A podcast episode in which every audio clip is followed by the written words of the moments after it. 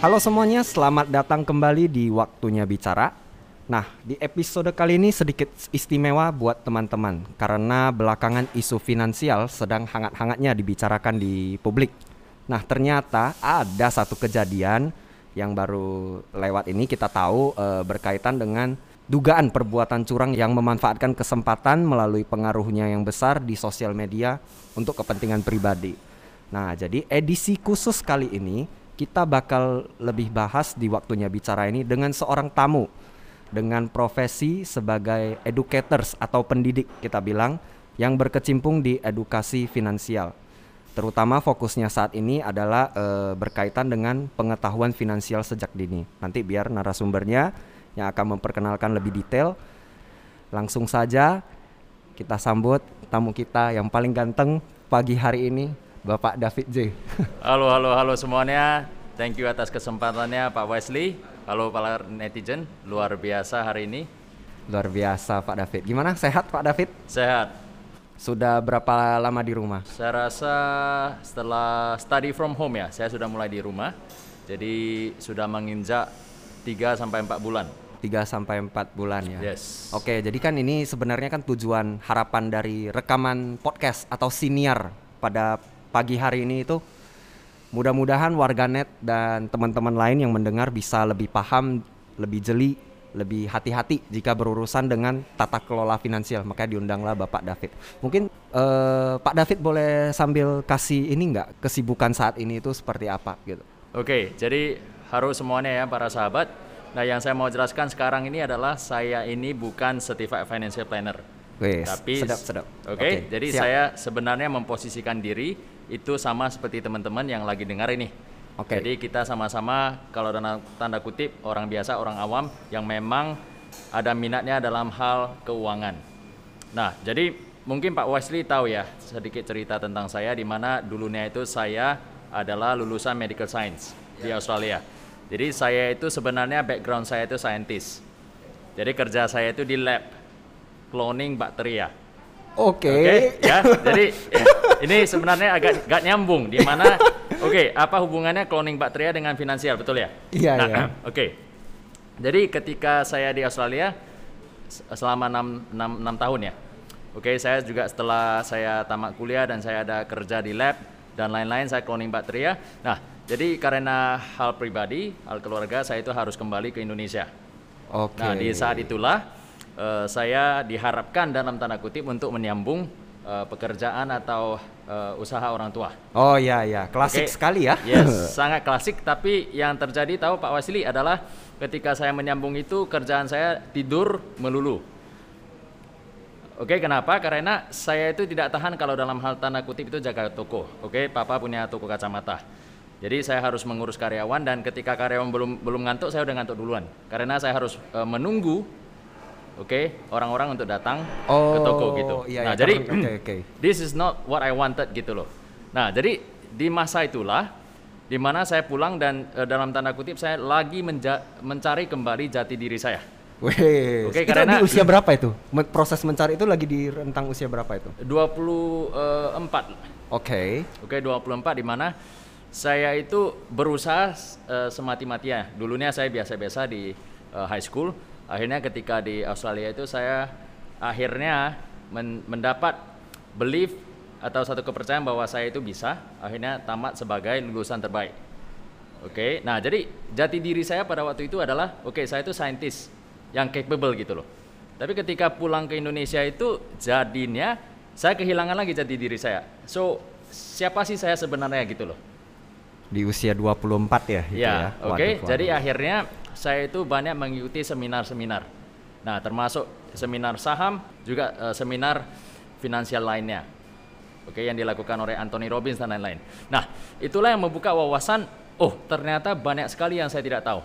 Dan akhirnya saya menuju ke arah uh, behavioral finance gitu loh. Ya, jadi behavioral finance itu sebenarnya membahas kenapa orang itu mengambil keputusan keuangan gitu loh. Apa sih psikologi uh, di belakangnya gitu.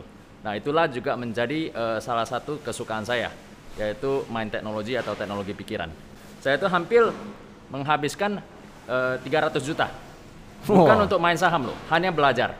hanya untuk belajar 300 juta. Karena saya orangnya itu saya tidak akan berkecimpung ke sesuatu yang saya tidak ngerti gitu loh. Karena mungkin saya dulunya backgroundnya saintis. Jadi semua itu harus database dan lain-lain gitu loh. Jadi saya habisin ratusan juta hanya untuk belajar saham. Dan banyak sekali itu yang dalam tanda kutip itu instrukturnya aja belum tentu cuan gitu loh. Tapi dia mengajari kita bagaimana cara cuan.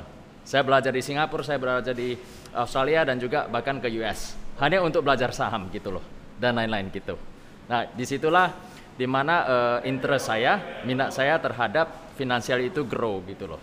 Nah jadi itu sih sekedar. Ya, benar. Uh, ini menarik ya historinya. Uh, ternyata si David ini kan dari seorang saintis, yes. lulusan terbaik di Australia, lalu pulang ke Indonesia. Ya, by the way itu bukan yeah. untuk bragging ya saya mengatakan lulusan terbaik itu karena saya ingin uh, beritahu kepada teman-teman atau orang tua yang mungkin lagi dengar bahwa biarpun anak-anaknya itu sekarang biasa-biasa saja, tapi ada kemungkinan loh kalau misalnya mereka menemukan mentor yang tepat dan cara belajar yang tepat, mereka juga bisa jadi lulusan terbaik. Wih, itu sih poinnya. Ini gua suka banget. ini.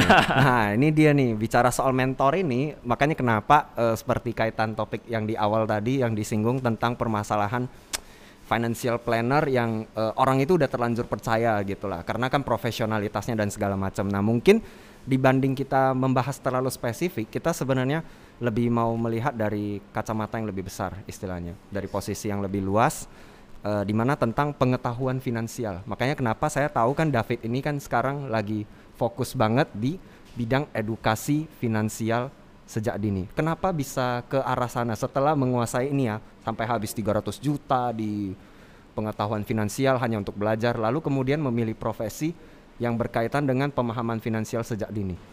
Ya, eh, salah satu alasannya itu eh, Pak Wesley di mana saya itu menghabiskan ratusan juta belajar mungkin hal yang eh, 50% saja yang berguna. Oke. okay. Jadi dalam tanda kutip karena saya tidak mengerti apakah apa yang diajarkan si guru ini atau si mentor ini benar-benar uh, real atau daging dalam tanda kutip. Oke, okay, ya materinya ngomong, daging atau enggak? Benar-benar. Ya. Sebenarnya dia juga gak profit di saham, tapi dia mengajari. Gitu okay. loh. Jadi dia bukan praktisi gitu loh. Nah, itu yang saya alami beberapa kali di mana saya uh, spend uh, 10 juta untuk mengikuti seminarnya. Gitu loh. Dan dalam tanda kutip saya itu belajar uh, menghabisi waktu itu semua hanya dalam technical trading ya. Jadi fundamental itu saya tidak oh, terlalu dalami. jadi oke, okay, jadi uh, nanti mungkin teman-teman boleh di Google itu perbedaan fundamental dengan an uh, analisis ya kalau nggak salah istilahnya kalau di uh, sana. Technical. Technical, technical yes. dan fundamental ya benar. Jadi yeah. ada dua jenis analisis nanti teman-teman Google sendiri dan ternyata si David tadi cerita belajarnya itu lebih banyak urusan teknikal. Technical, ya karena fundamental yang saya temuin itu uh, dalam tanda kutip saya belum ketemu mentor yang tepat pada saat itu. Jadi yang saya temui itu, yang mereka ajarin itu sebenarnya semua itu bagi saya akhirnya jadi useless. Oke, jadi useless. Gitu. Terus kemudian nah, kenapa ke pemahaman yang finansial sejak dini ini? Kan sekarang lagi ini kan sibuk di uh, bidang yang fokus ke nah, sana gitu. Karena ada hal tersebut, saya jadi merasa kalau misalnya saya dari dulu sudah mengerti yang namanya kecerdasan finansial, saya rasa saya akan mengambil keputusan lebih tepat dalam hal memilih mentor pertama yang kedua, saya rasa saya tidak akan mengulangi kesalahan yang saya kerjain ketika saya balik ke Indo. Gitu loh. Dalam hal tanda kutip memulai usaha, dalam hal kecerdasan keuangan dan juga saya dulunya itu sama sekali tidak berani memegang yang namanya saham. Sebelum saya mendalami, karena kenapa? Saya didoktrin oleh orang tua saya dalam tanda kutip mereka sangat mencintai kita pastinya. Kami dan semuanya orang tua. Tapi mereka mempunyai pandangan tersendiri bahwa saham itu berbahaya, saham itu judi. Gitu loh. Nah, jadi saya dulu ketika saya baru pulang, jangankan bilang pulang, di Australia aja saya merasa, oh saham itu kalau teman saya lagi invest, saya bilang ini judi. Jadi kalau misalnya mereka trading forex, saya merasa ah ini judi juga. Jadi bagi saya, saya tidak mengerti apa yang namanya instrumen investasi. Yang saya tahu hanya satu, dikirimin uang, habisin, minta lagi.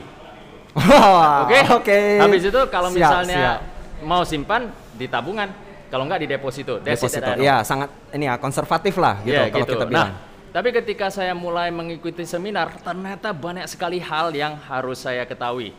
Dan karena saya tidak mempunyai basic tersebut, saya itu harus mengalami jatuh bangun dalam hal uh, mungkin mengetahui apa itu investasi dan berapa yang harus saya simpan. Jadi saya dulu itu sama sekali tidak ada uh, knowledge atau pengetahuan mengenai itu.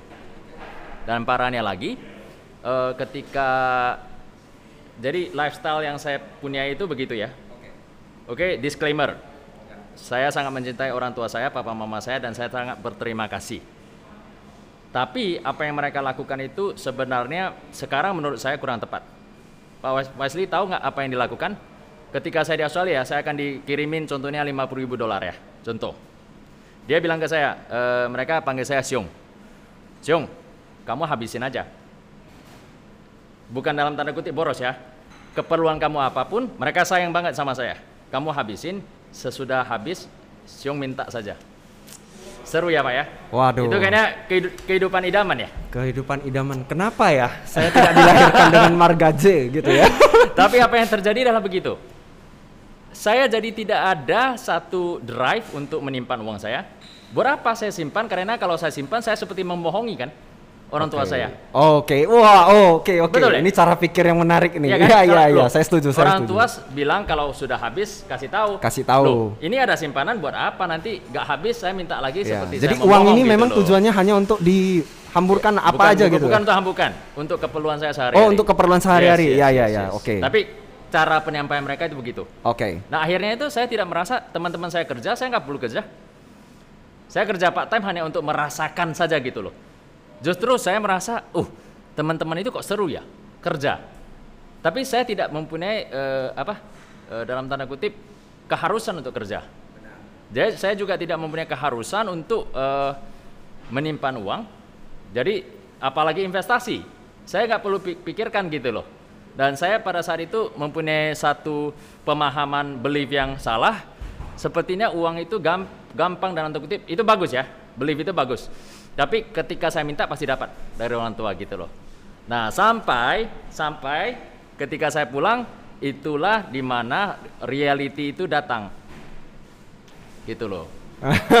Welcome to the real world gitu loh. Okay. Selamat datang kepada dunia yang asli gitu kan. Ya, dari situ nah, baru tahu ya. Ya, uh, ternyata kok sekarang tersendak-sendak ya yang saya mau itu loh. Nah, itu akhirnya saya belajar. Itu susah banget loh kamu itu belajar ketika sudah tamat itu, ketika orang melihat Anda itu sebagai uh, lulusan terbaik atau apa itu, kok yang begini-begini gak ngerti ya? Gitu loh.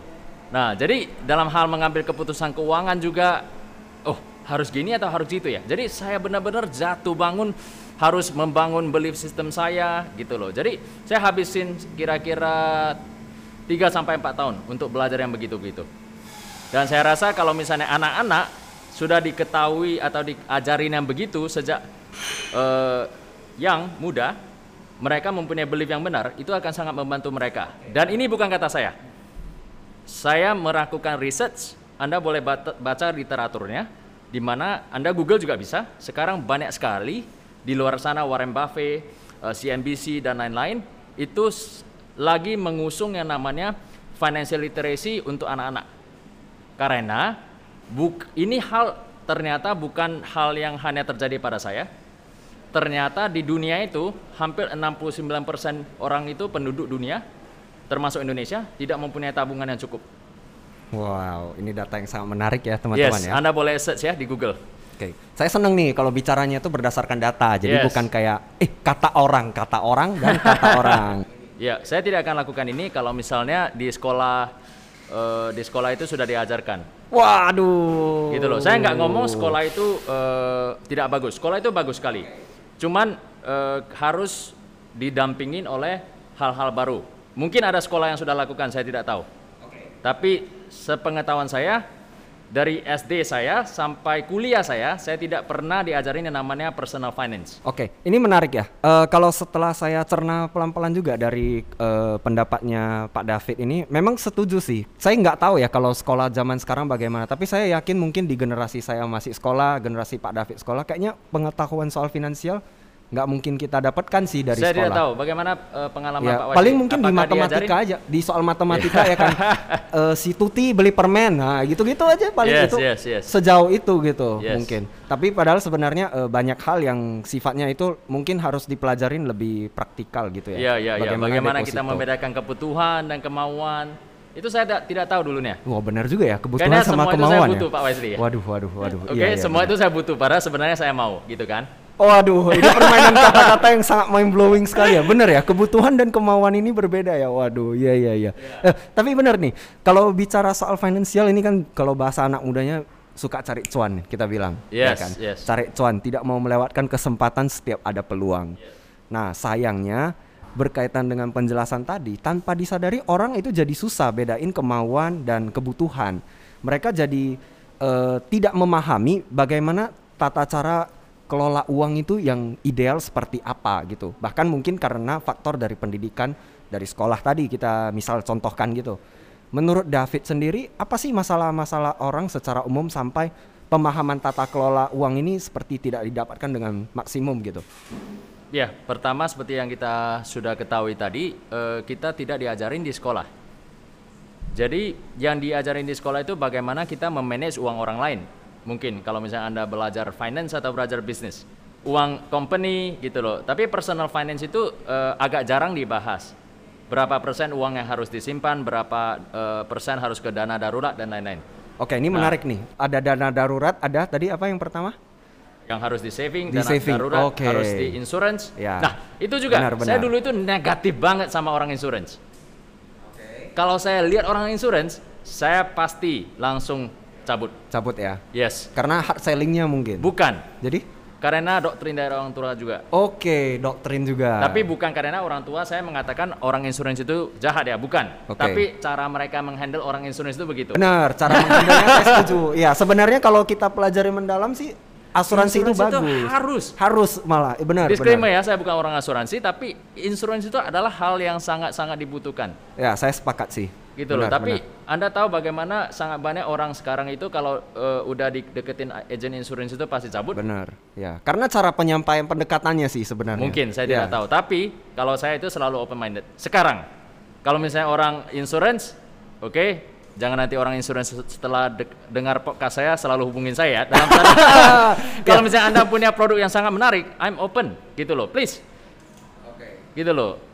Soalnya saya ingin tahu lebih lanjut, oke, karena insurance itu kan berkembang. Oh, ya, benar benar. Ya. Ya kan? Ya. Nah, itu akan sangat lebih menguntungkan kepada konsumer atau klien. Karena mereka itu semakin kompetisi. Ya, oke, dalam berkompetisi pasti mengeluarkan produk-produk yang lebih bersaing. Nah, itu kita harus update gitu loh. Benar. Dan kita nggak boleh close minded tadi. Oke Yes, lah, yes, dulu yes. kita close minded nggak apa-apa. Tapi kalau sekarang karena ini berpengaruh kepada tata kelola finansial tadi kan. Yes, yes. Semuanya itu satu linear lah Yes, kalau yes. kita bilang. Ya, kembali lagi saya bukan financial planner, tapi itu yang saya tahu. Sebenarnya eh, menurut David sendiri dengan posisi seperti hari ini ya, yang fokus di bidang ini ya, kapan sih waktu yang paling tepat eh, buat kita itu untuk mulai belajar tata kelola uang dan pengetahuan finansial secara mandiri dan ideal? Mungkin eh, dalam hal ini lebih ke kapan kita itu aware.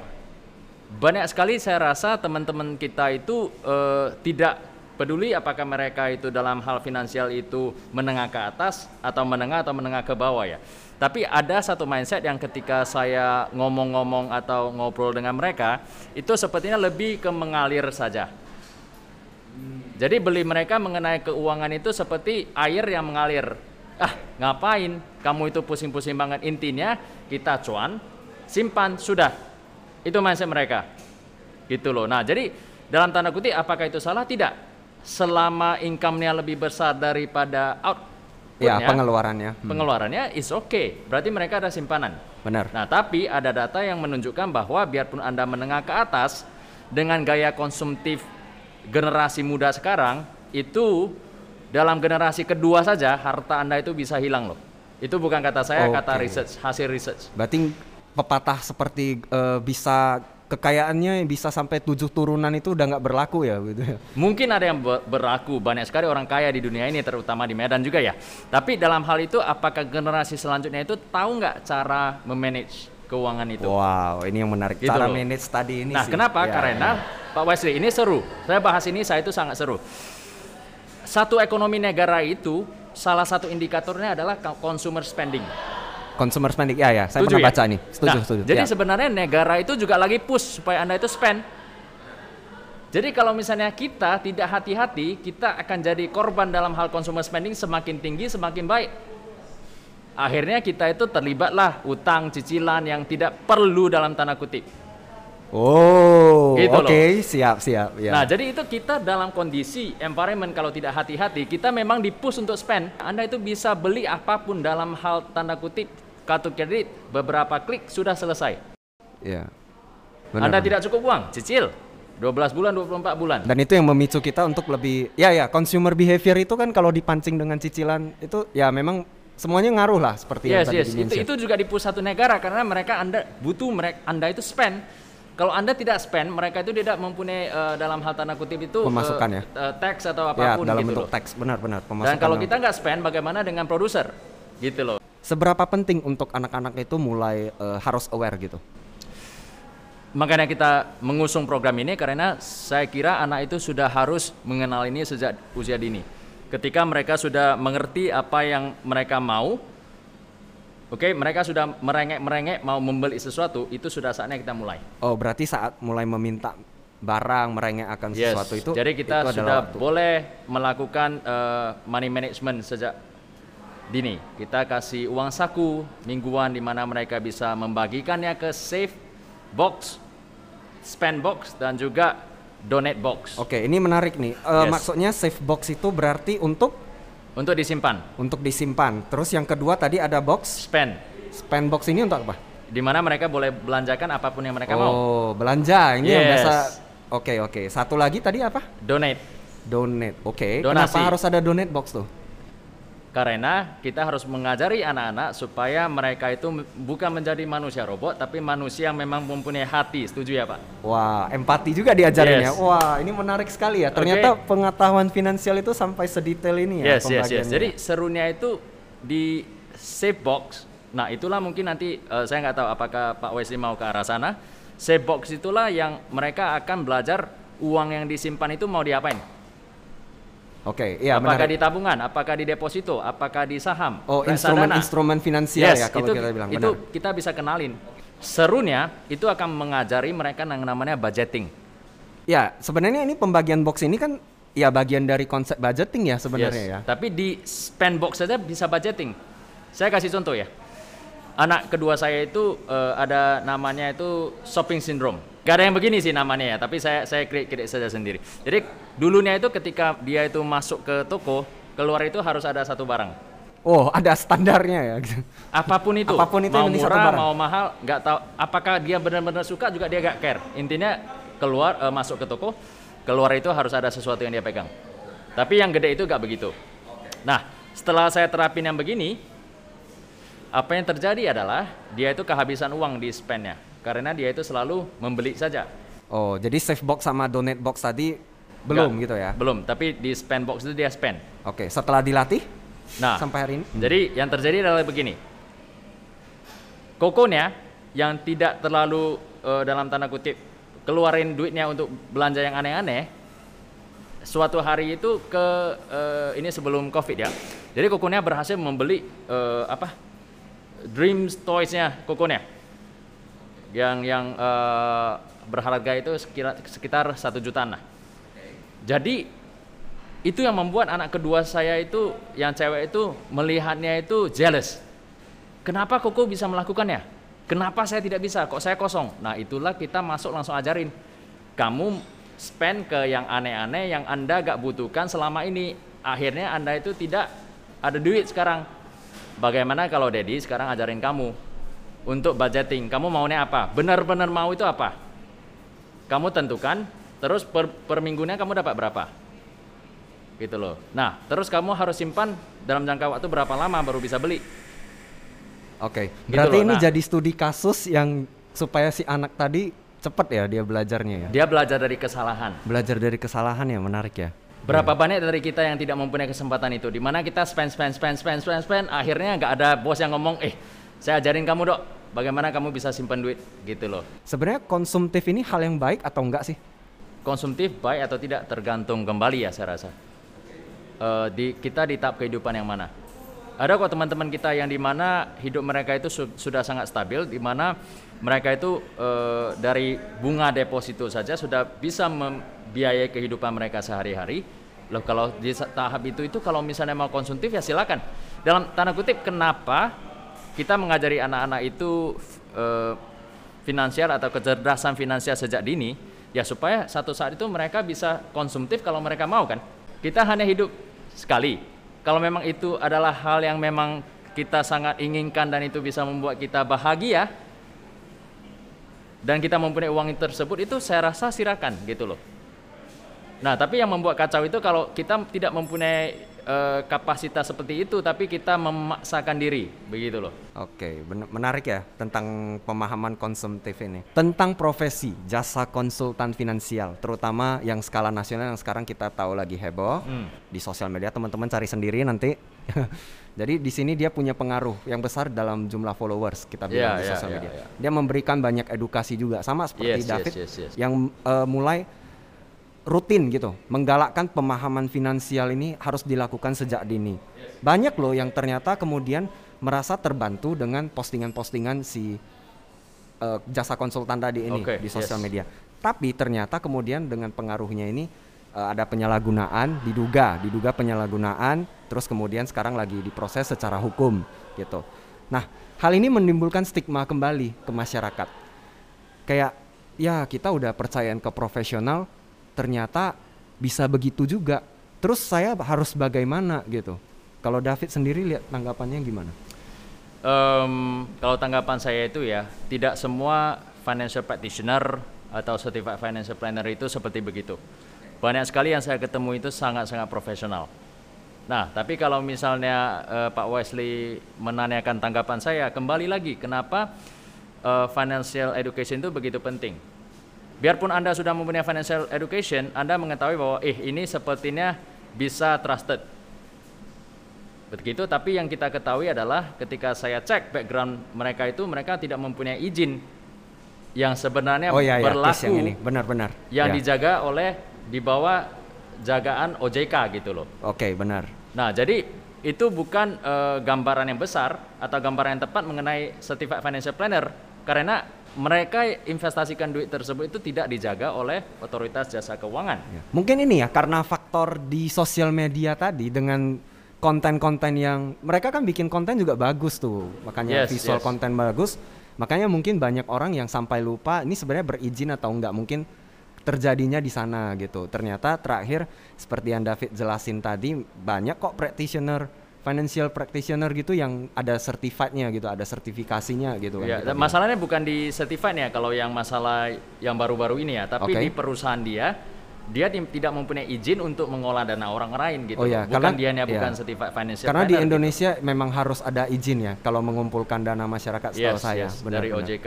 Nah, jadi saya rasa itu kembali lagi pertama kita harus mempunyai skill untuk dalam hal mengetahui yang uh, financial literacy begitu yang kedua itu kita juga harus mempunyai critical thinking kan. Ya, jadi sebelum kita komit uh, sejumlah uang yang besar kepada satu perusahaan, kita harus pastikan apakah perusahaan itu legal dan lain-lain.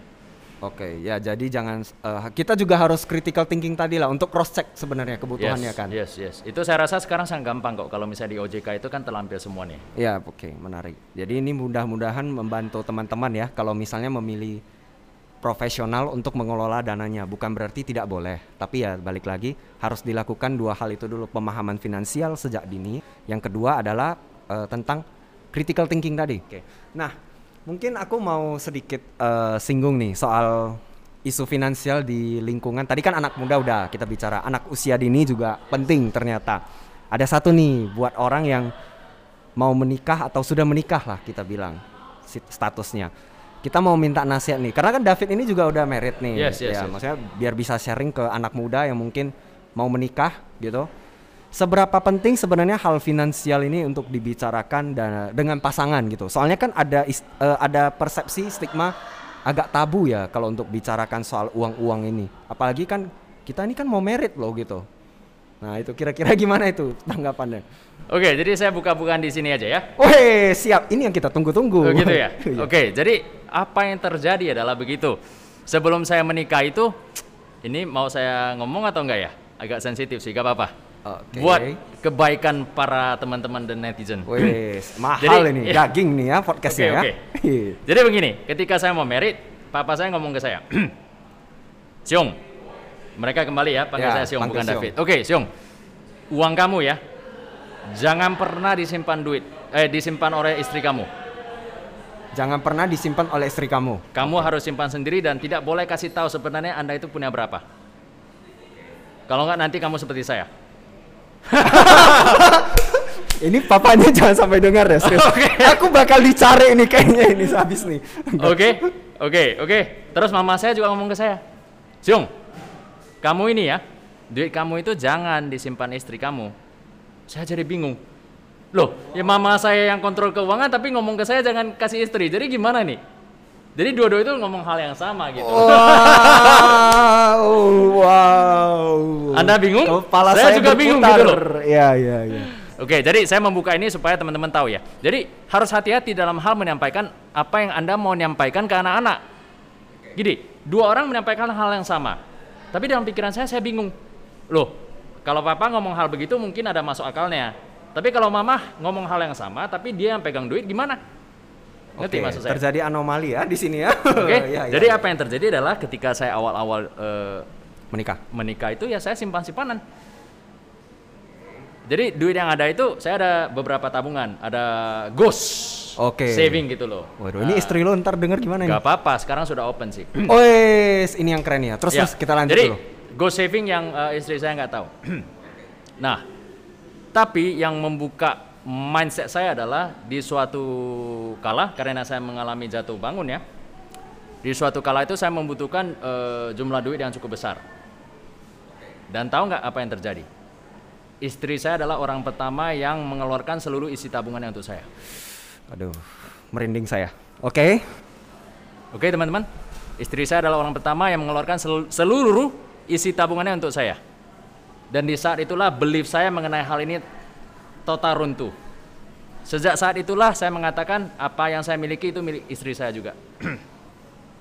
Wow. Wow. Ketika Anda mulai berumah tangga, saya sarankan itu langsung open up dulu. Oke, berarti kuncinya open up.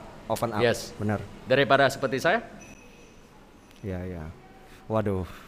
Menarik ya ternyata ya ceritanya ya sampai isu-isu seperti ini ya. Jadi benar ya, mungkin teman-teman itu eh, daripada mungkin agak susah, agak tabu walaupun kita terdorong dengan dogma-dogma dari orang tua, tapi ya memang kuncinya lebih bagus Mereka nggak salah ya? Benar-benar, saya, saya, setuju. tidak mengatakan orang tua saya itu salah. Ya, mereka, mereka cinta mereka banget sama kita. benar. Jadi saya setuju mereka yes. punya ma- eh, maksudnya masa mereka lah dulu Yes, mungkin. yes, Tapi yes. kan kalau di saat sekarang mungkin kita yang harus lebih critical thinking tadi kan, harus pelan-pelan ya. Betul betul. Tapi kalau anda memang mau simpan simpanan ya silakan ya dalam tanda kutip itu pilihan.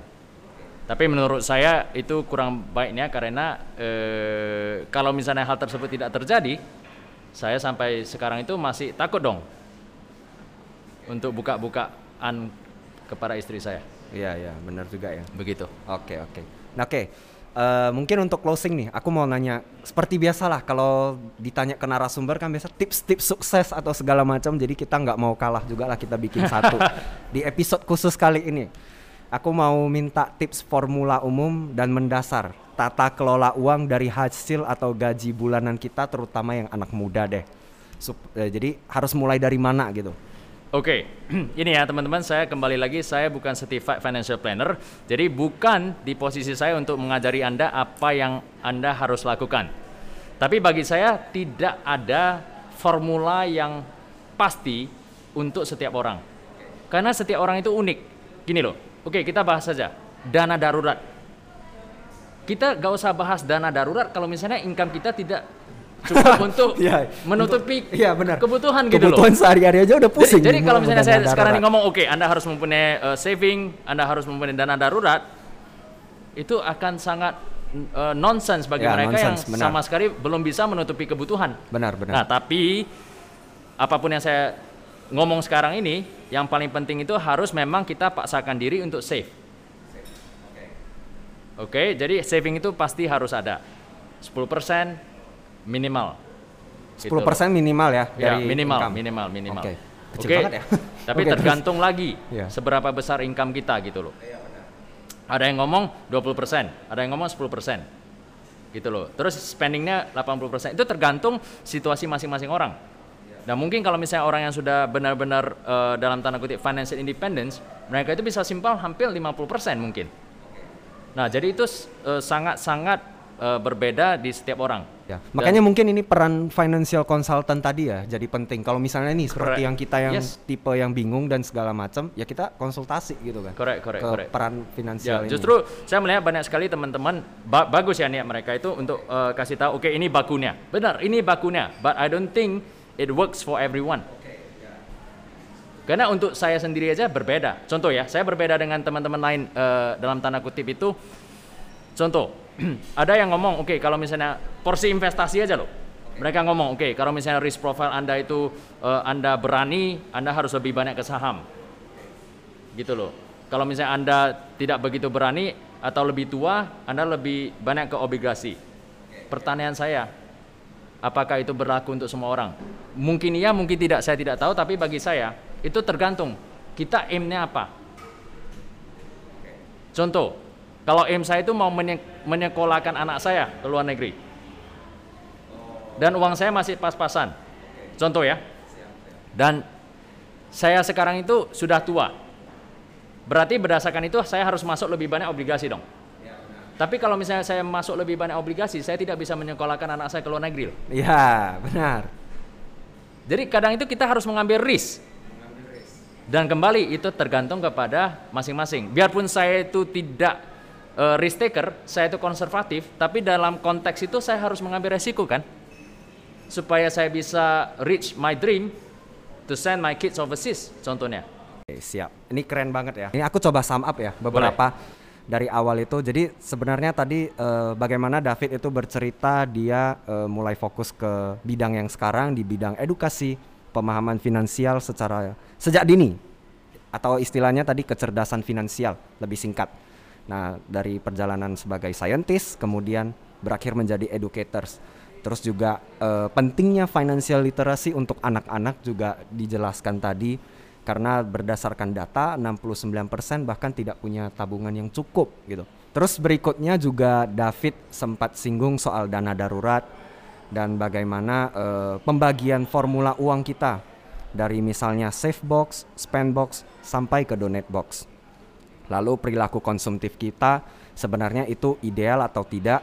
Eh, apakah hal apakah konsumtif itu selamanya adalah hal yang salah? Jadi eh, kurang lebih mungkin dari sesi bicara hari ini teman-teman bisa mendapatkan bahkan di akhir juga diberikan tips formula bagaimana sebagai seorang ayah juga, seorang educators juga, seorang suami eh, ternyata punya perjalanan histori berkaitan dengan pemahaman finansial eh, yang cukup panjang dan kemudian bisa sharing ke kita supaya kita nih yang masih anak-anak muda dan baru mau belajar tentang tata kelola uang ini bisa eh, lebih hati-hati karena tidak ada kata terlambat selama kamu sudah mulai aware tentang kebutuhan finansial kamu. Terima kasih Ko Thank you, thank you. atas thank you, brother. waktunya pagi ini. Thank you brother. See Thank you, next Pak time. Wesley. Thank you semuanya.